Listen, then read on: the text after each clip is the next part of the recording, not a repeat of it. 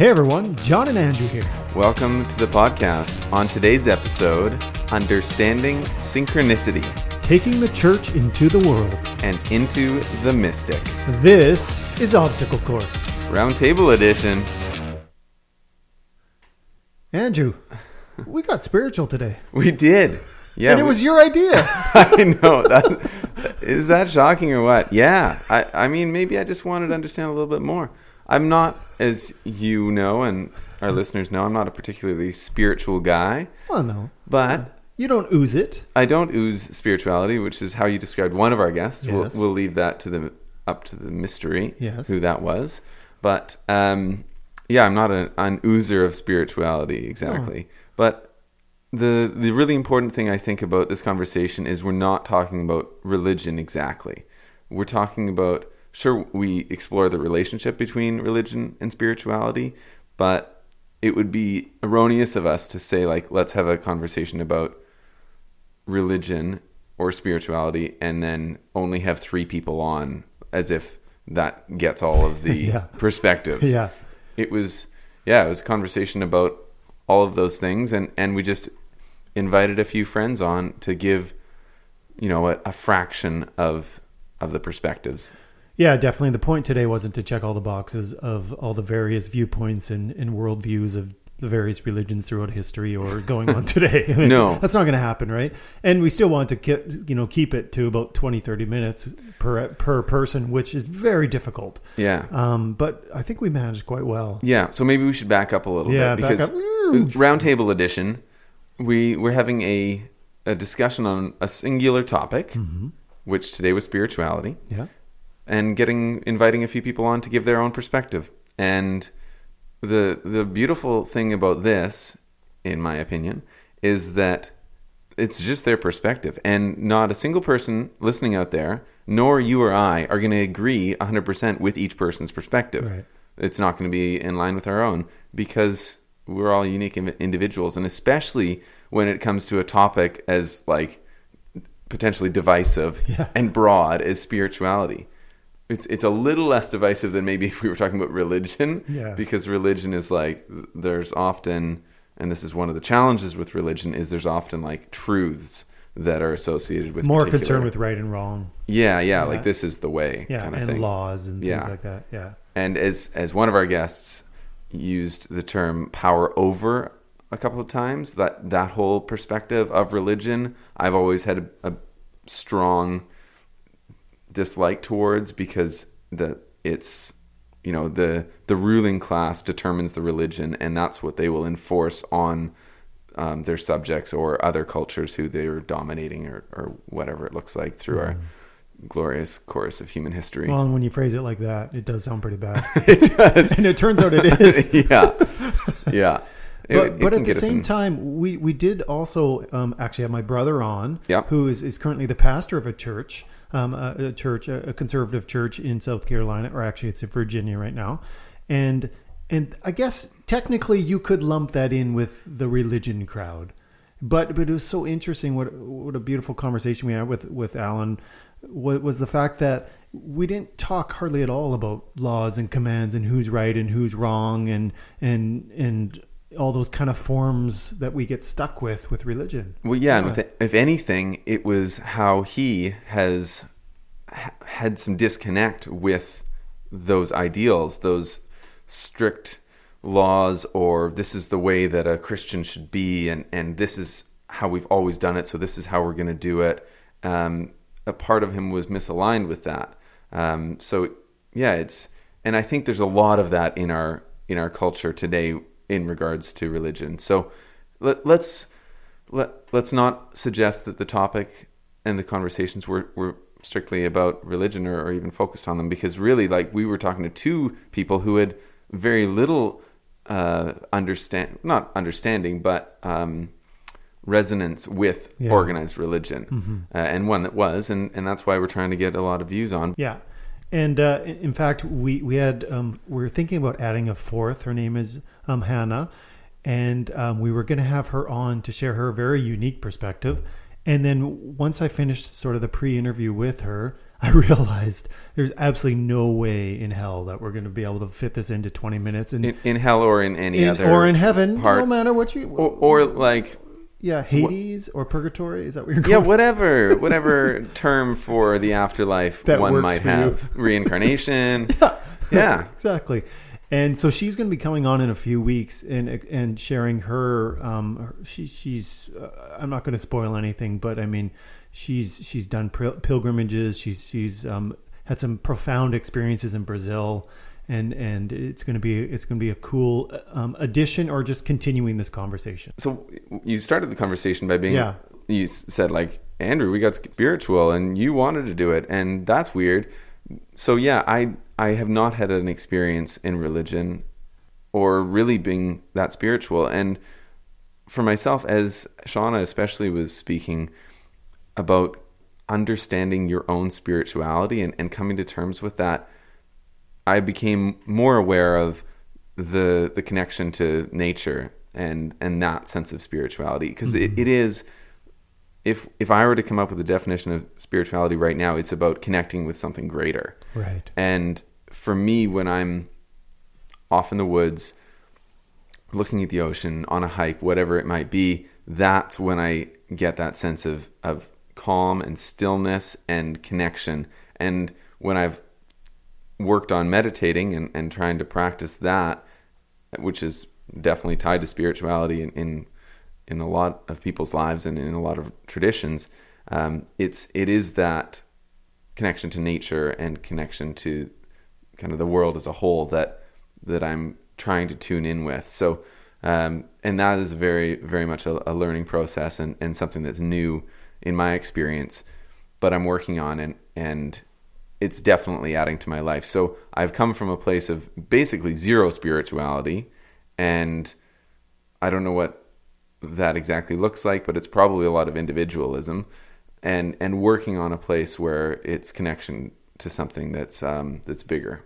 Well, and what's interesting is you find deep connection um, in nature, which isn't necessarily with, like you didn't say, with people, you know what I mean, but with nature. Mm-hmm. And so I'd, I'd almost be curious to, to kind of dig into that a little bit about what is it with what is it with the you know the beautiful ocean or the or the mountains or when you're walking through through the forest that gives you that connection that perhaps, you know, being with people doesn't.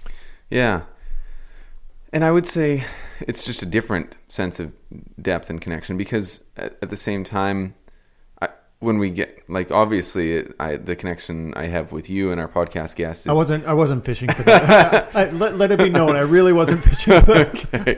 Well, we'll see. Who knows? It's something di- deeper. No, but I was just curious that that was your first thought is like it, the, the nature. And a lot of people say that. You're not alone at all. I've said yeah. that too. And but. it's it is that that sense of wholeness that I get. Mm-hmm. And for sure, like, experiences with people brings a sense of connection, mm-hmm. but but not as much spirituality, I would say. Yeah. Yeah, that's interesting. Do you do you have any idea why? I know no. You're probably just thinking about it right now. Yeah, but yeah, it's interesting because I've said the same thing, you know, as I've as I walked away from the forum of, of my spirituality and how being on the mountain or being in those places really gives you something that I never got from church or I never got from, you know, being in a crowd of people. Yeah. But, so one one thing I would say is, and I, I was doing some readings on Stoicism recently, oh. and uh, a sense of stillness mm. is important, and that sense of stillness you. I don't really get amongst others in a in a crowd or even in a conversation. Right. And yeah. and that stillness is is when we're kind of reaching within ourselves and, and finding something deeper. And, and I think that's what I would say is that um, that connection and, and part of where that comes from. Mm, love it. For me, it's when I when I'm able to forget myself. And that's a tall order for somebody who likes mirrors. Yeah. Right? Yeah. I mean, that's a tall order, but when I when I can truly forget myself or or lose myself um, in a moment, um, I almost wanted to just go with the Eminem song there, but um, probably but, better you didn't. No, uh, yeah, um, and I still might. But but when I can truly, you know, we, we talk about flow and things like that. Flow to me is a very spiritual term. Mm-hmm. When I when I lose myself in whatever I'm doing, I mean, it could be with a person like like I've said, I've been on the record saying every Wednesday when we record, I feel like I'm in flow for mo- for most of the conversation. Mm-hmm. Um, and, and I feel like that was a spiritual thing. And I feel like that's why I want to continue to do it, because it's one of those rare places where I feel that um, when I'm doing something that perhaps um, I'm using my unique gifts to bring joy to somebody else. That's another place where I feel deeply spiritual. Mm-hmm. Um, and, and I guess, you know, and I already talked about the nature when, when, when I'm up on a mountain, I'm not worried about, you know, all those little tiny worries that, and neuroticisms that plague your life. Absolutely. And so, yeah, and forgetting myself. Yeah. And the amazing thing, and the reason we're having this conversation, is because people's understandings and definitions of spirituality are all completely diverse and amazing and, and personal. So for for you, that understanding of spirituality is is something that isn't going to perfectly align up with others, but when we can hear about others' perspectives, it might add to our own ability to understand it, if, you know, we're inclined to do so. Which for myself, I think uh, having a more spiritual understanding, connecting with things that are greater than, than myself, will add to my ability be, to be a, a thriving, useful person. Yeah, man, absolutely. I, I hats off to you, man. That, that's for coming up with this idea, and and for for leading these kind of conversations, because, you know, we we've talked in the podcast before about these kind of conversations don't seem to happen as much anymore. People are too worried about getting into trouble. They they feel like there's no safe space to really share what they really think, and and we're hoping that by having more of these kinds of conversations, these round tables, that we can invite more conversation where people can sit at the same table with different views, and that's okay. Yeah. And, and so maybe listeners, if you'd like to um, come on our social media and give us um, ideas of round table topics that you'd like us to talk about in the future, then uh, we'll we'll gather some people or um and, and, and continue the conversation, because it's yeah, this was fun. Yeah, sounds like a plan, man. All right, let's do it. Enjoy.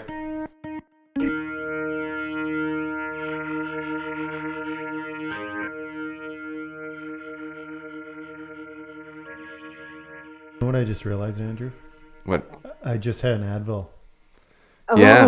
Isn't that ironic? Yeah. He's going to get loopy. Because that's literally the last time I had an Advil in my life was when you were on here. And I just never made that correlation till right now. Hmm. That is so weird. It's not Jill that requires you the, to take Advil, no, right? Yeah. He's like, oh, damn, just, that Jill Lawrence. I'm going to take some I drugs. I just see her face her. And she's like, just do it. No. Cool. Well, welcome back, Jill. We are uh, we're we're thrilled to have you back, and um, it's nice to see your face even from afar. Um, but uh, you're part of the Obstacle Course family, and it's always good to have family back in town. Mm-hmm. Absolutely, I'm honored to be here again. Thank you, and a topic I'm so passionate about. So it's it's an honor to be here. Perfect, and something that we didn't really cover off the first time we started chatting. Mm-hmm. Yeah. Yep. So. Yeah, today's roundtable discussion is around spirituality, and the, the place we wanted to start is if you could just describe your current relationship with spirituality and, and, and perhaps your background with spirituality as well. Mm-hmm, absolutely.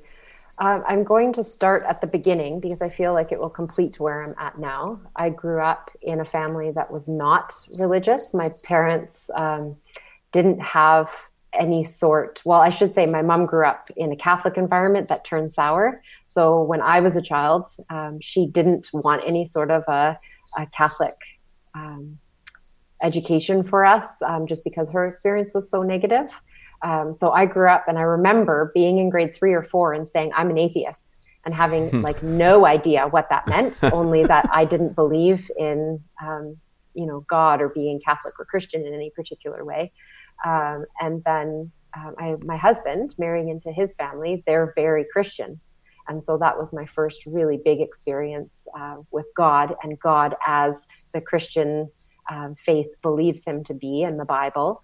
Um, and once we had our first child, then uh, we decided that we would go to church, and we became very heavily involved in the church. Um, a Presbyterian church. It was a great experience. It was awesome learning more about that particular God, I will say. Um, I became the director of the children's ministry, running Sunday school. Um, and then kind of one day I was like, uh, I don't know if I actually believe in this God. hmm. I feel like I should probably tell someone.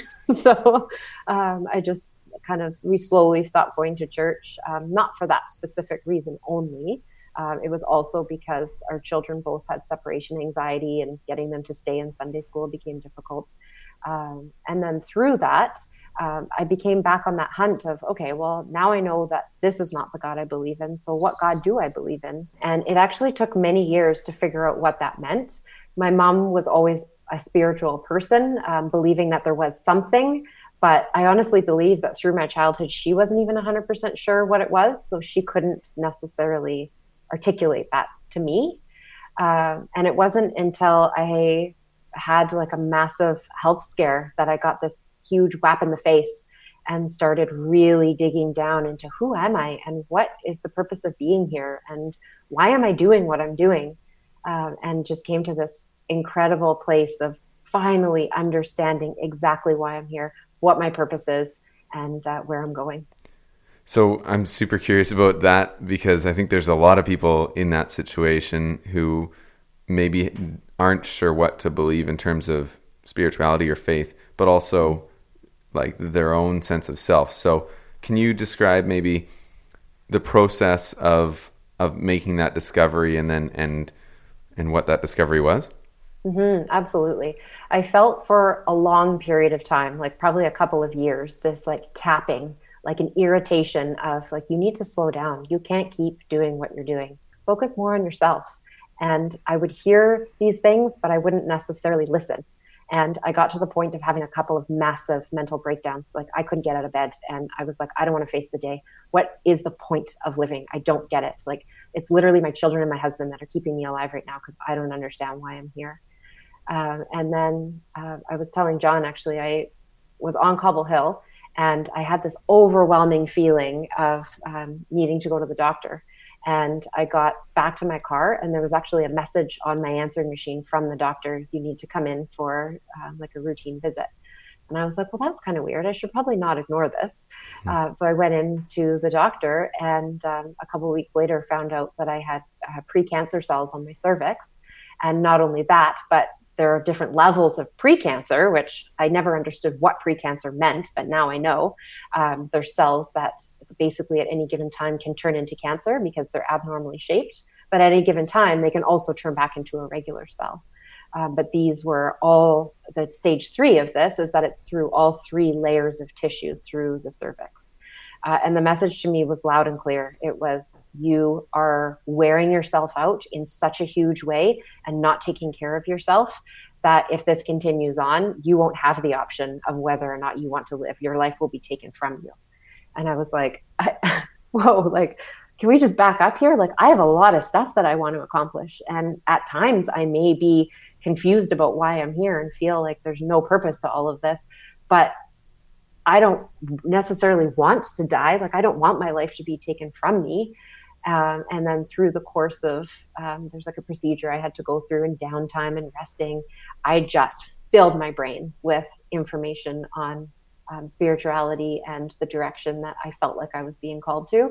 And in that time, so many questions were answered for me through, get this, my intuition. mm. Mm, that sounds familiar. I know, right? Bringing it all back. So in terms of the spirituality that you looked to in that time, can you be more specific on, on what that was? Was it a, a, a certain philosophy? Was it um, was it a connection with something greater? What, if you could give us some specifics there. Mm-hmm, absolutely. So I'm going to start with a word called synchronicity. And synchronicity is all of the things that we call flukes. And I believe that there's no such thing as a fluke. Uh, that these synchronicities are brought into our life on purpose. So it would be, for example, at the beginning, something like someone mentions a book to me, and then I happen to walk past the book when I'm shopping in the grocery store. And then someone delivers the book to my door, or I see an ad for it uh, while I'm scrolling my Facebook. Um, all of these things are a sign that I'm supposed to read that book. And then I read the book, and there's a message in there that resonates with me more than anything else. And so much of it was that I need to focus more on myself and what makes me happy. And when I do that, it literally makes my light shine brighter, and that makes other people's lights also shine brighter. So Jill, the question I had for you was, um, when you got the cancer diagnosis or the cancer cell diagnosis, um, it almost seemed like there was a link there between almost a spiritual awakening. Mm-hmm. And so what I yes. was wondering was, did did this diagnosis or this fear awake something that was already there, or usher you to a place where you could experience something new? I think that it was something that was already there, and being like a curiosity that I had always had, but it felt kind of like maybe hokey or like hippie or something I just didn't like fully understand, because a lot of it, it doesn't feel like tangible, for lack of a better word. And so in these synchronicities happening and this information coming to me, a lot of it was just trusting that, like, this feels really good. Like, I totally resonate with that. Or like, no, actually, I don't think I really do believe in that. Uh, like going to church, for example, there was a lot of really great things in it. But when it comes down to it at the end of the day, I don't believe in that God. I believe in a God that has so much love and only wants the best for us. And there is no punishment or buying your way into heaven. I don't believe in hell. Um, and I feel like the information that comes at me, I use my intuition to sort it and to be able to figure out what is best going to serve me and the people that are immediately around me. Mm. So what would you say your take is on, on the connection or the necessity of connection between spirituality and, and organized religion, whether it is your experience with Christianity or, or organized religion as a whole? Mm, that is an awesome question. I'm going to start with the power of prayer, because that is one thing that I did not understand for the majority of my life. So at church, our pastor would say things like, you know, this family is really struggling, and if you could support them by driving them to the hospital or donating some money so they can, you know, get a taxi to the hospital, or prayer. If you can't give time or money, just give them prayer. And I'm like, like, what? That's not the same. You can't just think about them and they're going to be okay. And then there was a man in our church who had cancer and he was going to die. And they knew more people than I could ever imagine in my life. They know more people around the world. And they had prayer chains and prayer groups going and going and going. And this man ended up being completely one hundred percent cured of cancer. And he is like living his best life. And I was like, hmm, okay, well, there is like something about this prayer. And what I believe now is that our thoughts are what control what happens in our reality. So basically, I am like a magnet for my own reality, and the things I think show up in some shape, way, or form in my reality. The more people that think or pray about the same thing, the more powerful it becomes, whether it be positive or negative. So the more people that were thinking about healing this man, and the more he was praying for himself, the more power that specific situation happened. And it's, again, the same for negative things. Like, I don't even want to talk about him, but like Donald Trump, for example, the more negative things he does, the more people are talking about what he's doing, the larger the influence um, that has to happen, because there's just so much power behind all the minds that are thinking about that specific thing. So the connection between prayer and healing has, has been one of debate for thousands of years. Mm-hmm. And um, what would you say to, to the people listening who said, yeah, I, I did pray and my spouse still died? And my mm. child still died.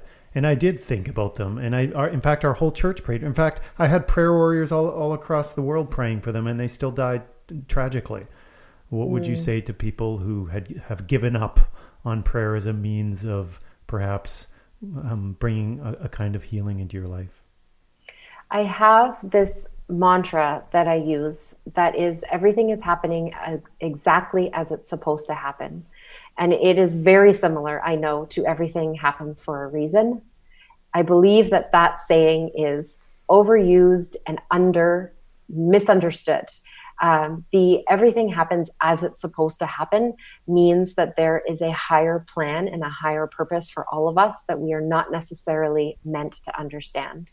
And someone losing their spouse or losing their child um, may have been pre- prevented from prayer and from people coming together, thinking positively about their healing but there may be a larger lesson that we are all meant to learn from that situation happening that we can't quite understand. But because everything coming from the spiritual world comes from a place of love and harmony, that the pain that we feel from the loss of a loved one can be healed through additional prayer, through not giving up, through believing that now that person is in a better place and we very soon will be with them, because what we're in is a blip in time. So w- one of the things that I've uh, I've list- I've heard from you is that in terms of creating this set of beliefs that that um, that you've found, you you took a fair amount of time, and and it's a fairly recent um, revelation for you. I'm I'm wondering what um, what it took to, or or what your process was like for really um, creating that, that sense of belief. Because I one one thing that I think people struggle with a lot is is finding belief, is is really like getting that faith.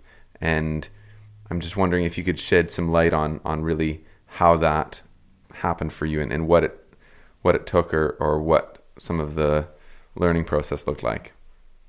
Mm-hmm, absolutely. Um, it felt like it's so, again, I feel like this is an overused term of like a spiritual awakening, but that is what it felt like. It felt like for the first time in my life, I have found information that completely and utterly resonates with me. And I believe that that can happen on many different levels. Like, I do feel like the church has its place, and the people that are there are building this amazing community of support for each other, and that they are just as entitled to their opinion of what spirituality is as I am to the opinion that I have.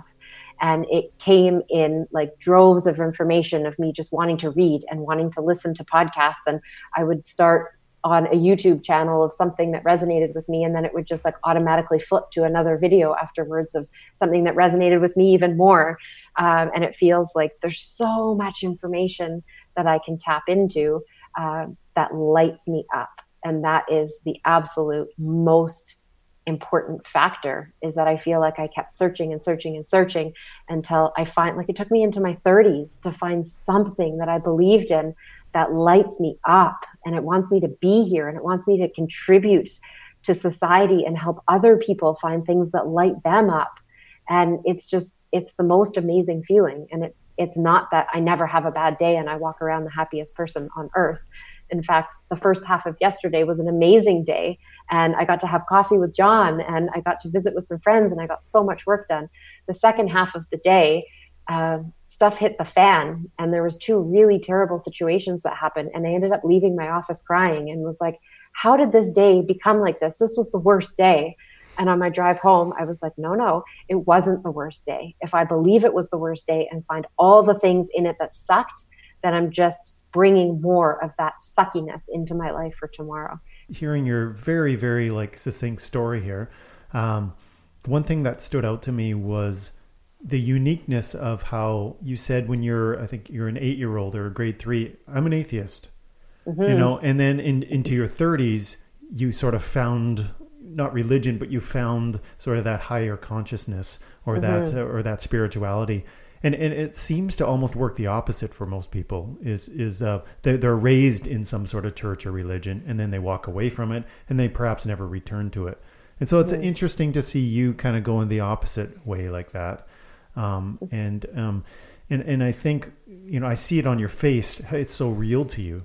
Mm-hmm. And and perhaps perhaps it's real to you because you found it, as opposed to being given to you, perhaps even forced down your throat, perhaps, you know, being given to you with strings attached, um, very scary strings like hell mm-hmm. and, and, mm-hmm.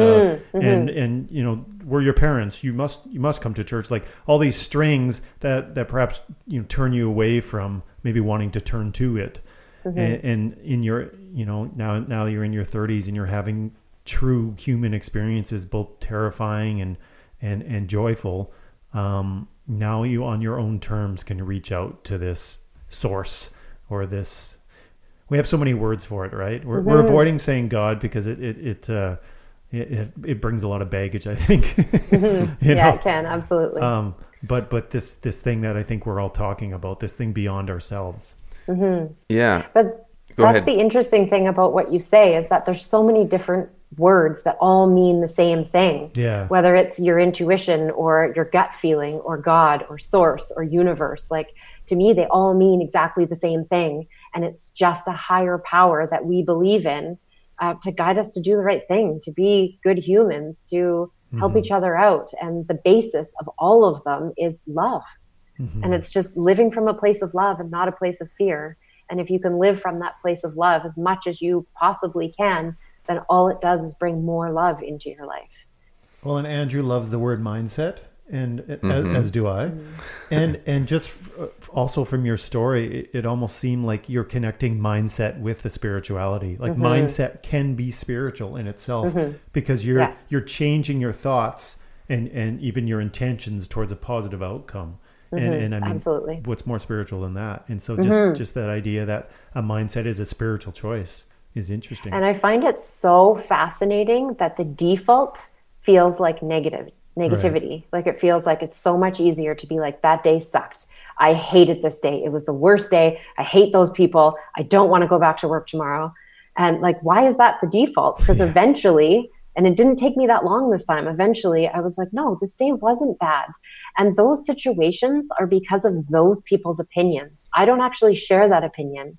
And I'll respect their decision and their opinion, but I'm not going to share that opinion because mine is different. And that's okay. Mm-hmm. Awesome. Well, I I want to express some gratitude because spirituality is, it's one of those kind of um, stigmatized concepts mm-hmm. or or conversations, and especially when speaking about your own relationship. Um, so thank you for that. Um, it it does take courage to to share, and uh, I really appreciated the the connections coming back to intuition, and as well the the correlations between intuition and something greater than ourselves. Because mm-hmm. often when we think of intuition, it's just like, oh no, that's us. That's, you know, my gut feeling. But the the whole idea of getting in touch with your gut and like your true self is actually um, making that connection with something greater. Uh, mm-hmm. I think that's a, a really useful perspective and, and definitely enlightening for me. So um, yeah, thanks for thanks for opening this up and, and being our first guest on, on our roundtable discussion here, on our first ever roundtable discussion. Mm-hmm. This is yeah, awesome. Very exciting. Thank you. And uh, we did pretty well. I mean, it's been about twenty minutes. We thought we could never uh, be so short. Well, I didn't think I could. U- usually my intros are thirty, twenty minutes. But uh, before we let you go, Jill, um, I think the listeners are, would probably like an update on on the prognosis or the of where you're at with your health. Oh, Cause, yes, because we did absolutely. Sort of put that out there, and without we did. without kind of we never came back. Closing that, they might be like, "What's going on? Is she all right?" Yes, so. yes, I am. Yeah, thank you for that. Um, so the prognosis is that the doctors believe that they have um, through the procedure that I had that they got all the cells. My intuition tells me that I'm going to worry about this until the end of my life if I don't um, get a hysterectomy. So uh, I've had many synchronicities that have confirmed for me that I really do feel passionately about having a hysterectomy um, to be one hundred percent certain that um, the organs that the bogus cells were in are gone. Um, so in a couple of weeks, I actually go in to have a hysterectomy. I have two beautiful children. My baby-making organs have served their purpose, and uh, I am one hundred percent confident in my decision. Well, thank you for, yeah, making that clear. And is bogus cells, is that a, a medical term, or is that something? It totally is. Yeah. It is, yeah. Wow. Okay, well, I learned something today. And, and uh, yeah, all, all the best for you, Jill. And thanks for, thank again, you. bringing your, your positive nature and, and warmth to the podcast. Yeah, thank you for the opportunity again. I'm so excited to hear this one. It's such an honor to be on, so thanks. Thanks, Jill.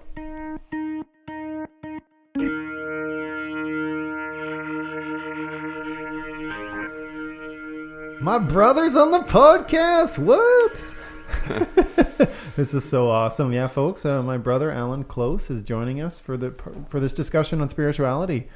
And uh, so, Alan, why don't you just start off by, by talking about your current relationship you have with, with spirituality? You know, I, I think um, spirituality is is very much an, an ongoing process for anybody, um, n- no matter how they're coming at their spirituality. And and I, I did want to commend y'all, because I have seen in your podcast with Obstacle Course that you you are moving in a spiritual direction, and I commend that, because um, we we all have a spiritual dimension, and, and I think it's worthwhile talking about it, um, no matter what you've got to say. Um, my, my own spirituality has changed a lot. Um, if you were to talk to me a year ago, I think my answers would be a lot different. Um, but I have, I have been exploring, you know, my own spirituality a lot, even in the last six months, and have, have come to find some, some places where, where God is bigger than I thought. And I like that. Um, I I was very dissatisfied with the God that fit within my systems and fit within my lists and my rules. And and maybe that's Christian talk, maybe that's church talk, but but in the Churches of Christ, where that I'm have been a part of my whole life, um, we have these systems and we have steps and rules, and we have these sort of ways that you're allowed to worship. And, you know, when you walk into church, there's a lot of unwritten rules. And I think those affect your spirituality, that you start seeing God as the God of, of your rules and your the box that you have him in. And just, it just, you know, over the years, God has in many ways kind of kicked out that box out of my heart, to where I realize, oh my goodness, you know, he's, He's so much bigger than I thought. Um, so, you know, I mean, I just think of some of the ways that, that God has touched me spiritually, and, you know, the miracle of birth, you know, to watch, you know, my son Luke be born, and you, you just, you realize, where did that come from? Mm-hmm. And it's, it's just incredible that life has been created and a person is now on this earth that didn't used to be. And uh, even I, I think about the love that my that my wife has for me, and the miracle of that, that she can love me through the ups and downs of life. Um, and I think maybe the thing that has most changed in, in my own spiritual life is is prayer. And that's what's gotten bigger. There was there was a part of me that I had a list. I had a list, and I had a group of men that, that we, we, we prayed every day. And then we would, we would text each other to say, hey, I, you know, I prayed today. And um, I just became like a slave to my list. And I would just go through this list with God, be with this guy, be with this guy, be with this guy. And then I could tell them, hey, I prayed for you. And, and now I've moved away from that. Um, Uh, much more time where I just, I, I be with God. And somebody described it this way, that, that prayer grows from praying at God, to talking with God, to listening to God, to being with God, and that progression. And I'm, I'm on that progression. Mm-hmm. And the talking at God is one of the things I just despise. And I can see it in myself. And when I see it in myself, I just I just don't like it. That to me doesn't seem like spirituality. That seems like religion. And you are doing this religious thing, and somehow God is going to respond to this thing you did. And you can even say, all right, I'll see you in the morning. Or, you know, like a lot of Christendom, we'll see you next Sunday. That's, yeah. It's it's a wonderful illustration, and I'm wondering, is the what I hear from the talking at God perspective, it seems to be kind of selfish and uh, like your your own agenda, rather than kind of being in touch or, or an understanding of something greater. Is is that is that how you would imagine? I think it? Your own agenda is a great word. Um, yes, and. You're, you're talking to the God of the universe. You're talking to the creator of heaven and earth. You're, you're talking to the God that is, that is bigger than Christianity, that's bigger than the Church of Christ, that's bigger than me as pastor, that um, bigger than our understanding of him. Um, yes, and here I am telling him, okay, God, here's the things you need to do today. And yeah. here's kind of when you need to do them. And here's the people you need to pay attention to. Um, yeah, yeah, that just, that just seem, that doesn't seem spiritual at all. That does not stir my soul. Um, yeah. So I, I'd like to say I've grown past that. But Alan, I, th- I think one of the greatest obstacles or challenges you must face, um, in your relationship with God is there's, there's the part where it's you and God, and then there's the part where it's your job as a pastor to right. um, help other people. And in some ways you're, you're paid at some points to talk, to talk to God at church and then during, during worship services.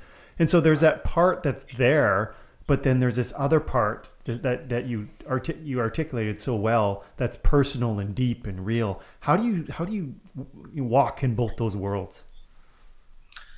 Yeah, no, that's a great question, John. Um, And, you know, I think y- you know that because you've done it some yourself. And um, it's hard.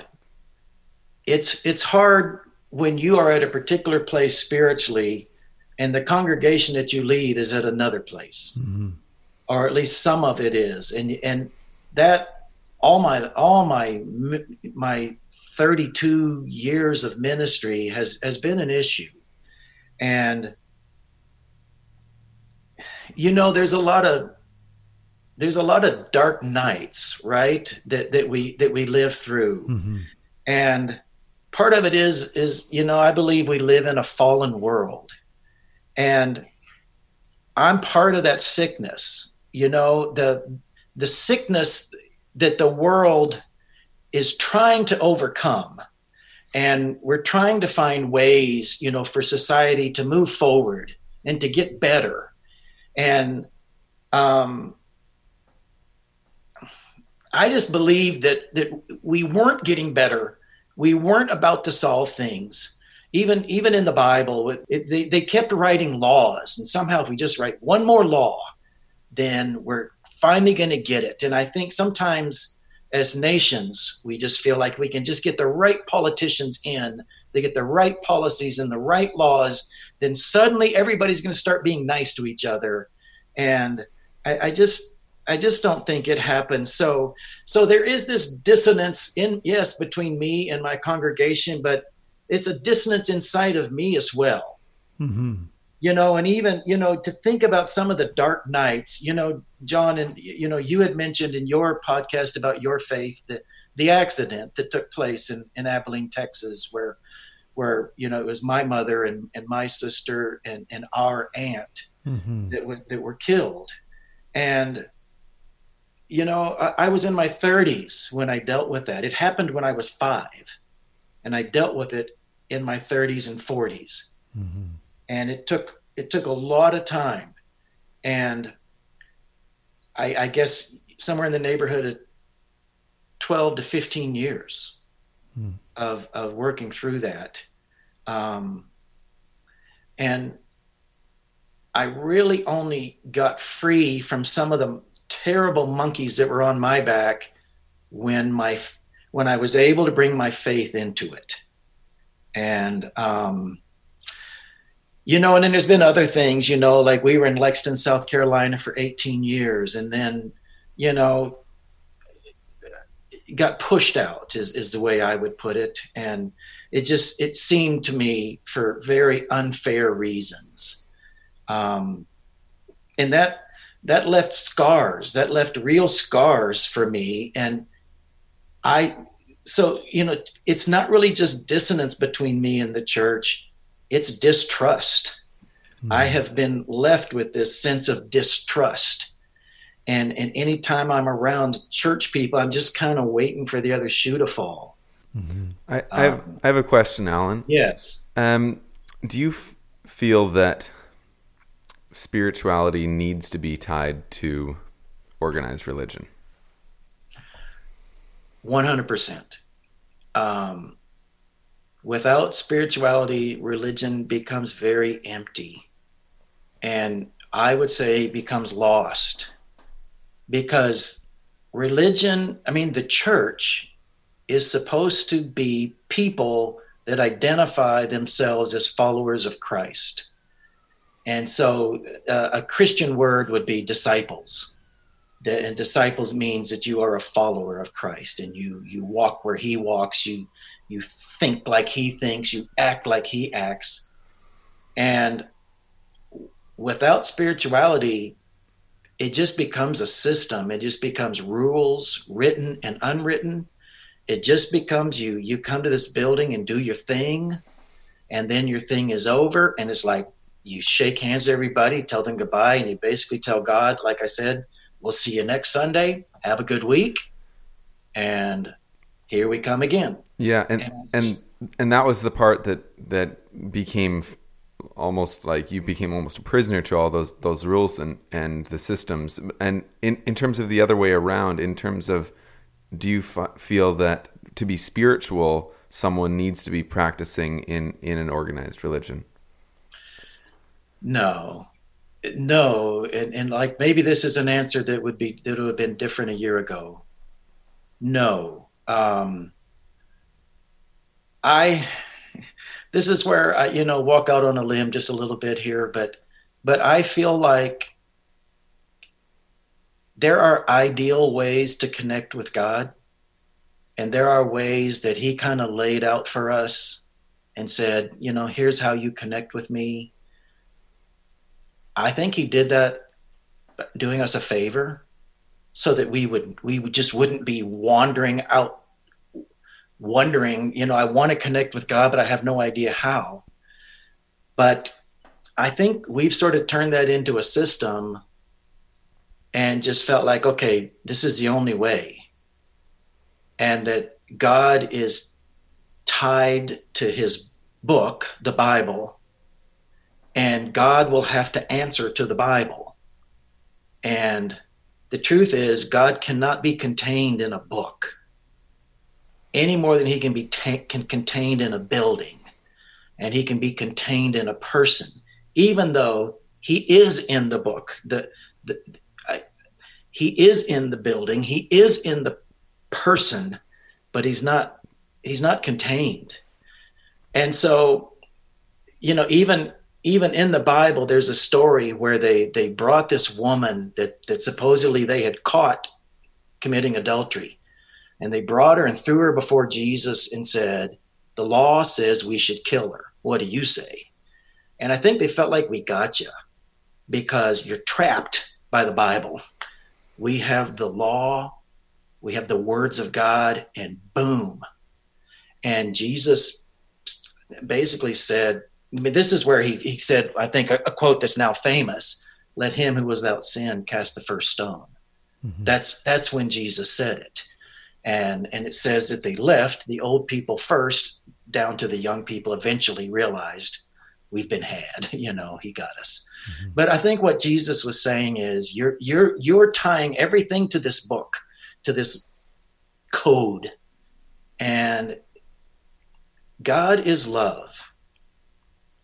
And that is also one thing that in my own personal life, I, I, I'm I'm beginning to, to to try to understand.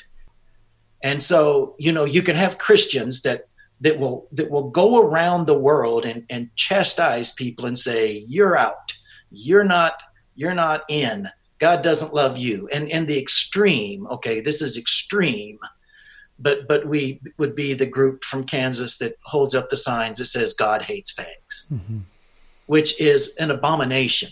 It's an God would God must just be sick that somebody would quote him to be saying that, when he's saying the exact opposite. I love people more than you more than you realize. So I don't know if I'm answering your question or not, Andrew. Yeah, no, that's great. Absolutely, yeah. I, I think I think a place maybe to, to, to head to, Alan, uh, as a way to kind of begin to draw things to a bit of a close, unfortunately, um, is is the you know, you, you said something I think that was really important about the church going on the road and talking about, you know, you hate when the church is just contained to the Bible. And you talked about how God's not contained to the church, nor should the church be contained to the church, nor should Christians be contained to the church. So you go out on the road, so to speak. And, and, and what I think you mean by that is like you go out where the actual people are that need the message, and you, and you serve. And and maybe you could share a, a way that, that you, you're doing that as you, with your church, and also a way that you're doing that in your personal life. Yeah. Okay. Well, yeah. Well, thanks, John. You know, um, in South Carolina, you know, I had a college group that met in my house, and it would be, I don't know, thirty college students. And we often just, just went somewhere or to somebody's house. But here in, here in Virginia now, it's a little bit different. And one of the main ways that, that I, um, practice my spirituality is at the gym. Yeah. You know, I'm a, I'm, I'm in the CrossFit cult, you know, and I'm very, very dedicated. Yeah. And, um, you know, started having these spiritual workouts, and it, and it began with an Easter workout that I had written that's based on the fourteen stations of the cross, which is kind of a religious, I think it's really Catholic mm-hmm. thing. And so the workout is based on that. And, and what I do is, the workout and the spirituality are tied together. But you can is, still swear, right?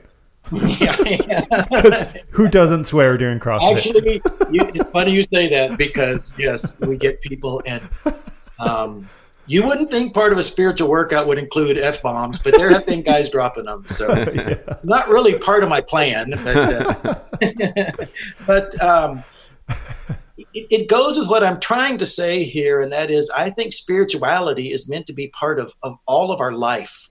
Mm-hmm. And and I think of your your interview with the, the guy in the cave that spent the night in the cave. Yeah. And, you know, it's he said that he talked to his he talked to his mother and his father, who were dead, and he talked to God, who he didn't believe in. Mm-hmm. Like mm-hmm. that's God is not um, he's not limited to these places. That's why you can go to the gym and you can have spiritual workouts. And we have just started um, having church at the gym once a month.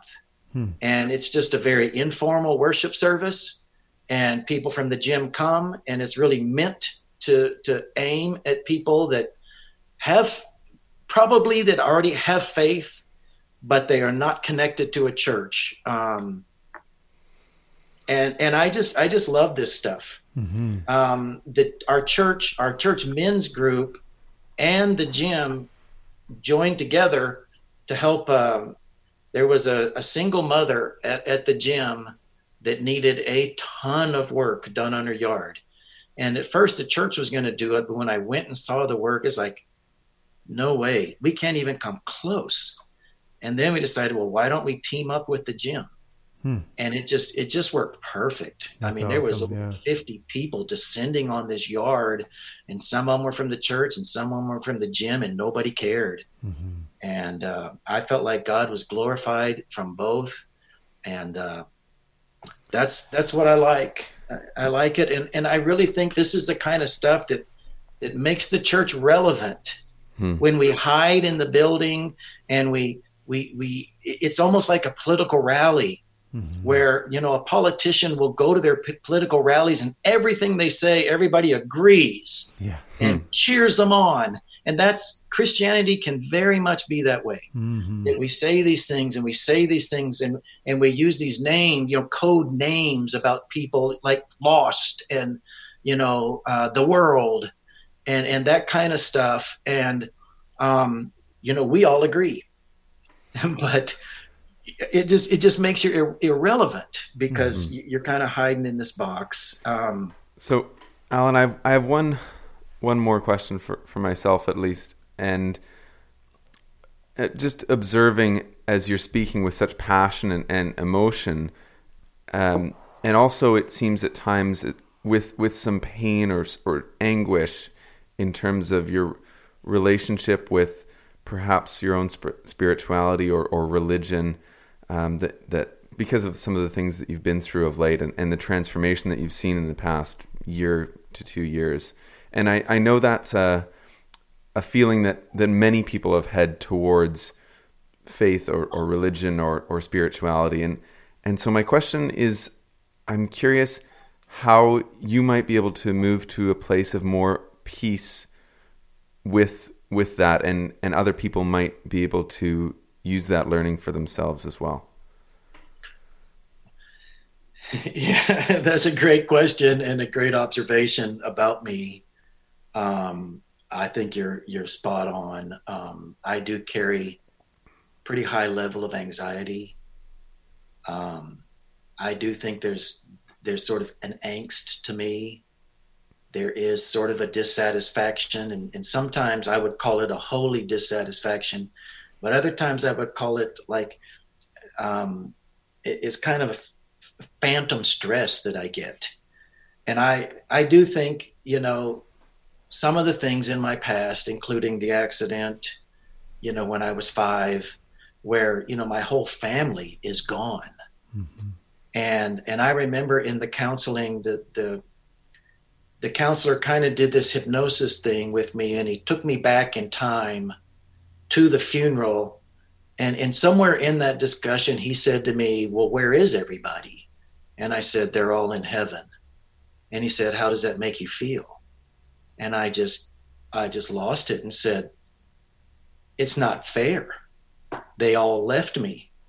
What kind of a mother leaves her son and goes off to heaven to be in paradise while I sit here? And you know, that, I mean, in, in, in, in respect to my mother, she didn't mean to, you know, and, but so there's that. And, you know, you know, the, the church in South Carolina, that, you know, the way that ended, you know, and how hurtful that was, um, those scars. Um, yeah. But I do think part of, part of my struggle is to connect with the love of God. And I think even as I am be, be, being more gracious to people, understanding that God loves sinful people, okay, we just want to call it that, are people that, that pay him no mind, are people that have created these terrible messes in their lives. If God loves those people, and, and, and if, if once I start accepting that, I'm able to start accepting that he actually loves me. Because I have messes in my life that I created too.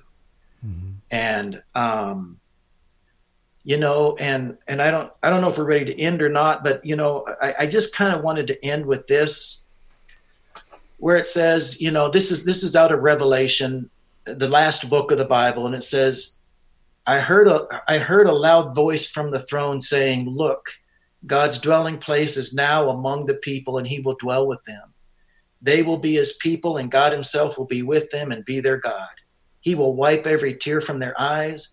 There'll be no more death or mourning or crying or pain, for the old order of things has passed away. And then he said, write this down, for these words are trustworthy and true. You know, I that's my hope. And I, I have this hope that I, that I need. And I need, obviously, I need to learn to be able to, to relax into it and to lean into it. Stop being so anxious. I know God has told me so many times, stop being so anxious. And I think even sometimes at night, maybe when I can't sleep, I think God says to me, Alan, go to sleep. You know, I got it. I got this world. I, I, I had it before you were born. I'll have it after you die. And you know, those are the things that, that my life revolves around. And, and even here in the, in the, in the very, um, not, not long ago, the last few months, where I feel like I have looked into that darkness that is God, that expanse that is God. And I, and I've done it in, in prayer and different prayer exercises. And it's, it's my favorite thing on earth. There, it's the thing I, I think I love the most. And I, And I share with anybody and everybody that will listen to me that, and this is what I was talking about, that God is bigger. He's bigger than my list. And it is that darkness or it, that expanse, uh, the silence of God I have learned to um, be okay with. And different people have taught me in really, really simple ways. Even one of the coaches at the gym just after one of our spiritual workouts, it didn't really have an ending for it. And she just said, I want everybody to just to lay down on the floor and be with God.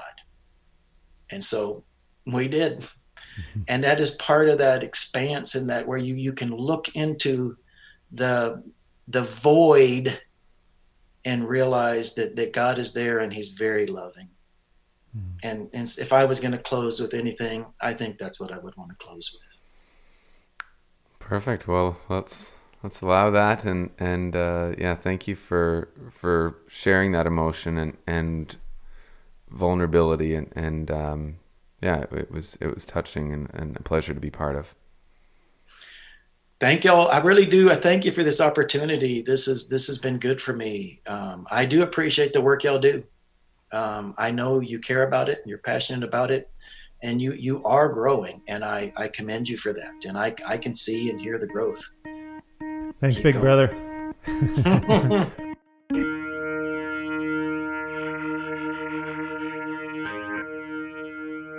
Well, Shauna Jans, welcome back to the podcast. We are thrilled to have you on, even though uh, even though you're not here in person this time as you were last time. But um, regardless, wonderful to see you again, and uh, excited to have this conversation. As you know, we're talking about spirituality, and what how we'd like to open is just if you want to describe your current relationship, how spirituality currently shows up in your life. Yeah, beautiful. Thanks for having me here. How does spirituality show up in my life? Well, I feel like spirituality shapes my life and has deepened my understanding of what it means to be human. Um, that expression to be a spirit having a, hum, a human experience rather than a human having a spiritual experience, I re- that really resonates with me. I, I feel like throughout my life, I've had um, a strong connection with the divinity that I know, and the divinity, you know, divinity can be whatever it is of your own understanding. But for me, spirit and spirituality and that connection has been with me for whatever reason since I was a childhood, and, and spirituality has informed and influenced how it is I think about being human. And at the the image I get is that, that for me, spirituality and spirit is life force, and life force finding exquisite expression in all these different ways in the world. And so for me, spirituality is about how do I, in this form as Shauna Louise Jans, come into deeper and deeper relationship with spirituality, with life, and allow more fully that life force to flow through me in the way that it's meant to in its full expression. And so practices of spirituality, uh, I feel like are all, for me, trying to harness and develop and learn and open and be humble to understanding and experiencing and feeling and intuiting and communing with this life force, um, and allowing it to flow through me in a way, in that way. So in terms of practices, um, my, I think my, the biggest gateway since I was a child, I've, I've been, I have like a contemplative journaling practice that I've been involved in for over twenty-five years now. I started journaling in grade four, and I didn't know it at that time in grade four, like I'm going to have a contemplative practice, but that, that would have been impressive. Yeah. No, well, the thing of what did happen is it, it, it came to me. Like I remember the exact moment there was um, a quote unquote voice or intuitive sense of you need to start writing. And so mm. I did. Mm-hmm. And now I understand why. As I've developed, it was a way to to deepen, to deepen into understanding myself. Um, and by in understanding myself deeply is understanding humanity. And I've, that's a big part of my spiritual practice. So contemplative journaling, um, this has kind of started to evolve over, over many years into movement, um, dance. And for me, direct connection, direct mystical uh, union. So connecting in with life force, connecting in with the different expressions that I relate to in terms of um, those in the unseen or life force or universe. Um, yeah, so that's that's my entry point. And and the kind of solid line for me is like mystical, direct union and expression of life force. You know, another word often used with spirituality and life force and energy is the word truth. Sure. You know, yes. And people talk about, you know, I, I I need to be in touch with my true self and I need to follow my truth. What what is your understanding of what that looks like in your journey, and the, and what what do you feel is the importance of truth being a central part of, of anyone's spiritual journey? Ooh, mm-hmm. Just taking that in. Mm-hmm. Uh, language can be funny. And and I feel like it's a, for me, it's important to kind of respond in this moment that truth can also be a very tricky thing, because what we've seen through history is that people claiming certain truths and claiming that to a point of causing wars and mm-hmm. um, and separation. Mm-hmm. And so I just feel like I want to name that. And I know that's that's not what you're meaning, but the quest for truth has led to a lot of disruption also. And so I'm just feeling into it in my body, because my body is, and my somatic responses are my main way of connecting in any one moment. And yeah, truth niggles with me. It doesn't quite land for me. I I think what's what's coming through in this moment for me, what's important, rather than kind of honing in on an idea or a way of truth, is a way of how is it that I or we as humanity, Uh, life force, uh, God, um, can come into deeper relationship uh, that's based in compassion and and really respecting the beauty and the sovereignty of every being, not just other humans. So if I understand part of my spirituality to be about life force, and part of my work is to learn how to allow that fully in the Shauna Jans form, then it also means I'm respecting the fact that when I look out my window, there's a beautiful willow tree here that's turning yellow. It still has some green leaves, and it's also a sovereign being expressing its full life force. And when I can see that and see that that expression of spirituality, of spirit being mirrored, how do I, how does that create the the atmosphere, the, the, the kindness, the compassion, and the deep relating and, and really seeing, uh, like, I see you, Willow, for the exquisiteness that you are, as I continue to work on and fully allow the exquisiteness that is me, because we are all life force. You, you know, what I love the distinction you made there, Shauna, is like truth is often, it's easy to think of it as an individual pursuit. Like I am, mm-hmm. I am right. Mm-mm-mm. You know, or I feel right, or our, it's an almost an egoic thing. And perhaps, you know, you were sharing how that just didn't feel right for you. And then I loved how you went on and, and talked about truth in terms of an others uniting kind of um, overarching um, value that we all share and makes us better. And I, I think I think that's that's a great, more evolved way of looking at truth. Um, I that, love the word, sorry, value. I mm-hmm. think that's it. It's like what... when we, whatever our spirituality looks like for, for each and every one of us, however we embody that, practice that, what are the set of values that it grounds us into? Mm-hmm. Um, I think that's, that's a place, like values of love, of compassion, of respect, um, of kindness, uh, you name it. Right. And mm-hmm. so that feels, yeah, that feels like a beautiful entry point. What, how, regardless of what your Uh, faith looks like, how you express it, what are the underlying values, and do those values allow for a deeper love in our world? Yeah, and often when we talk about religion, especially, or spirituality, and, and those two terms can get intermingled but aren't yes. necessarily the same thing.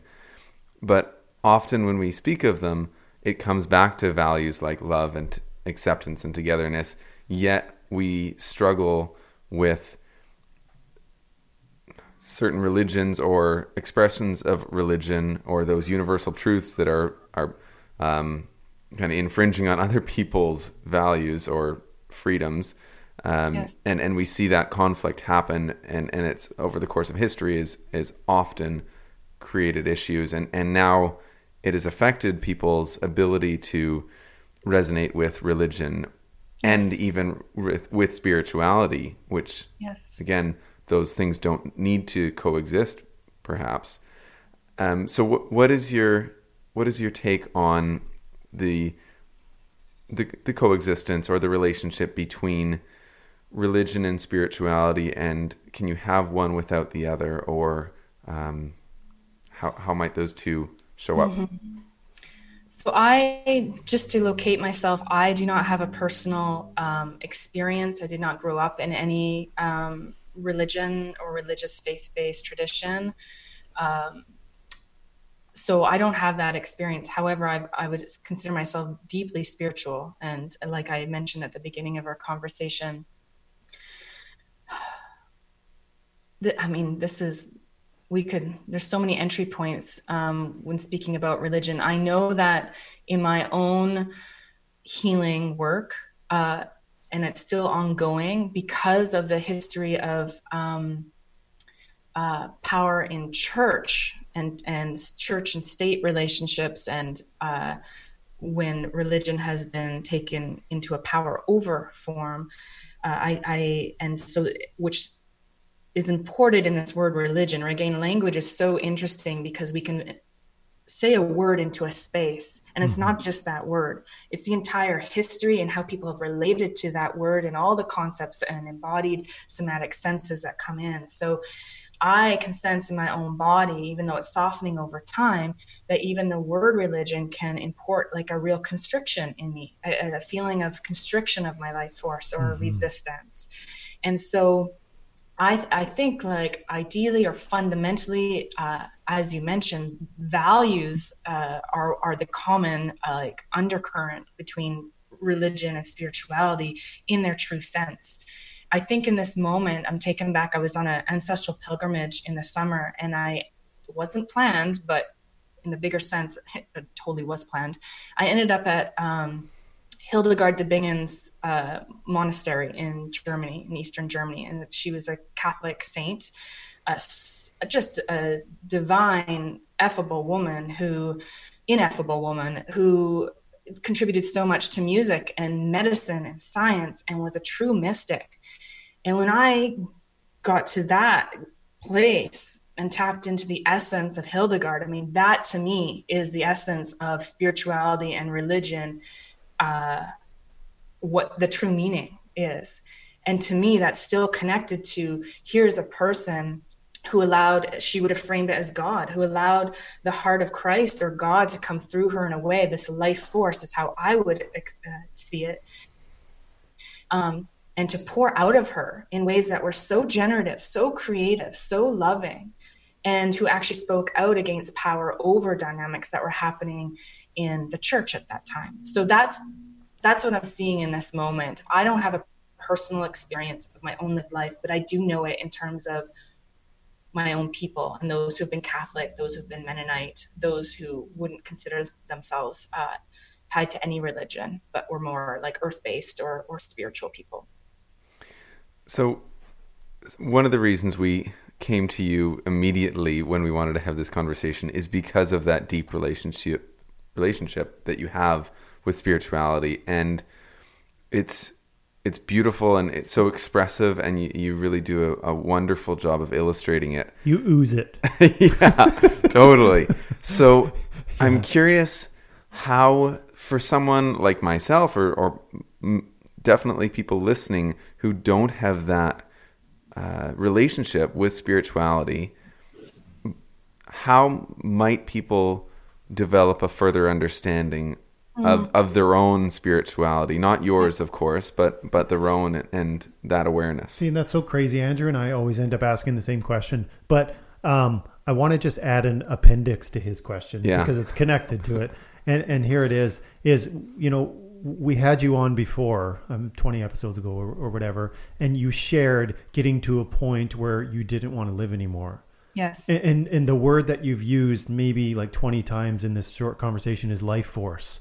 And so it's like such a such a beautiful sort of um um uh, image. Yeah, like an image or like comparison, you know, mm. to this point where you're at a point where it's like you didn't want to have that, you know, life anymore, and now this this life force, and that's your spirituality. And perhaps the appendix to Andrew's question is, how did you get from there to here? Um, Great. Yes. Yes. Taking this all in. Uh, So a few responses to all of that, the book and the appendix. Uh, um, the Joseph Campbell thing comes through. Follow your bliss. I, I, that comes through. To me, it would be follow what gives you a feeling of joy. So for those who are seeking connection with something deeper or larger than themselves, my, what I would feel is important is to follow what makes you feel vibrant. Mm-hmm. Find the thing, the relationship, the creative expression, the prayer, the moment, the silence, whatever it is that brings you a spark of joy or vitality or just gives you a sense of expansion, and follow that, follow that, follow that. So that would be my kind of very wide casting net of like, what, how do we find maybe our own spirituality that is meaningful to each one of us in an individual way? Now, what you bring up um, about, so the time where I was feeling suicidal, and when I think about that, yes, in terms of life force, I was thinking about this. I think I anticipated that this might come up. This is beautiful because it means that uh, these kinds of questions allow me to further kind of mm, mm-hmm. mulch and work with, with these experiences in my own life. So thank you. Um, life force can also be called power. And I think this is also what relates to religion and spirituality, is that when people come into direct communion with that which they understand as their God or as their divine or as a spirit, a spirit, however they name it, there's a there's a, a vitality and a life force that is power. It's coming into personal power and self-expression. So we can see how in history, if that was considered dangerous, why religion turned into a power over to say you can't dir- connect directly. It has to be mediated through someone else. Mm-hmm. Um, so, uh, and then the final thing that's weaving through in response is, so in my coming to my experience of what might be called the dark night of the soul, that I experienced in my late teens and early twenties, where I was questioning my own life and and felt a lack of meaning, a lack of purpose, a lack of life force, very depressed. Um, you know, there's some medicine in that, because if this, if life force and coming to life force is coming into your own power, there's, and this may sound cliche, but these things are, they're there for a reason. Like, you can't have light without the darkness, mm-hmm. right? Not to be totally binary about it, but I know in my experience, had I not dipped into that relationship with my own power and the power of even considering that I could end my own life force expression, there's actually, I hope this comes across okay, there's actually power there, mm-hmm. right? There's, that's, that's a choice. Mm-hmm. And I know this can be, this is a very tender subject, and respect to all of those who have had a relationship with suicide or who have had someone die by suicide. It's heart heartbreaking. And in my own understanding and in my own spiritual path, that experience gleaned for me uh, more depth and an understanding of what it was like to not only not be in my life force, but to also consider the power I could have by ending that life force, which has allowed me to more, I think, to now relate to my life force in its abundant, vital expression in a way that maybe I wouldn't have totally recognized or appreciated had I not had that other experience mm-hmm. of lack. Mm-hmm. So it was like in the yearning for the thing I did not have, you come to know that thing even more. Oh, beautiful. Yeah, that's stunning. Um, and you did a, a a very lovely job of of touching on all points of, of mm-hmm. you know, your own experience, but also the experience that others may have had. And, and it, it undoubtedly, there's a lot of pain in, in your own and, and in that of others. Yeah, um, no, thank thank you so much for sharing that, Shauna. Um, I think Thank that's so true. Um, just that light and dark and that, um, you know, and, and you brought up, you know, you, you talked about ending your life. You talked about, and, and death is a word that often is connected to religion, especially. But yeah. It's funny, in this spiritual discussion that we've had today, not one of our guests brought up the word death.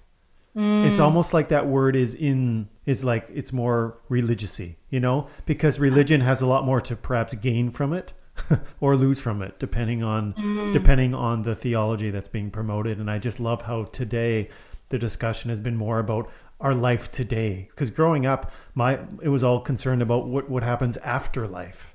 Right. And, and right now, this, this whole discussion today is about like what happens right now and in yes. this moment.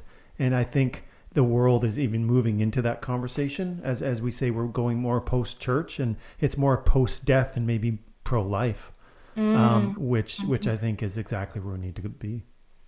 And when I say pro-life, I mean like pro-life in terms of um, we, pro-living and pro-life force. Yeah. Yes. I think we, yes. we got you. I figured. Yeah. But it is a, a it loaded... is a very loaded word. yeah. yeah. yeah. The power of language. Yeah, mm-hmm. exactly. Mm-hmm. Well, I'm just, I'm, I'm still enamored with, with your sense of spirituality and, and how you've developed that. Maybe as a closing question, how would you like to see your sense of spiritu- spirituality further develop as, as you move forward in this life? Yeah, this is, it's actually tender for me, because I think I'm more on a mystical path for, for my spirituality. And I've been um, scared, really, actually, to fully step into that mm-hmm. and to claim that.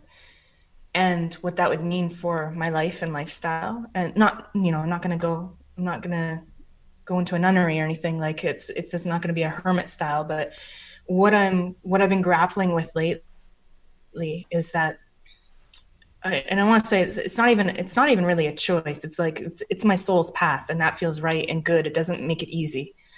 Um, but the deeper I come into relationship with spirit and with those that support me in the unseen realm, Um, that I relate to. And the more that I open up to fully embody the vitality and the, and the unique life expression and life force that's meant to come through this body at this time, it's, it's a bit paradoxical. It's like the, the deeper I get in love with life and the deeper relate, like re- relationally I get with all of life and people and earth and all of it, and the more difficult it becomes to be in and of this place at the same time. It's it's hard to put into words, because mm-hmm. it's like this deepening and this love, and to, I want to be of service, and I want to, you know, we're living in dire times. We're, you know, our world has so much suffering in it. It always has, yes, but there's a, it's different. We're we're experiencing suffering at a different level and capacity than we I think we ever have in humanity, in the scale of it.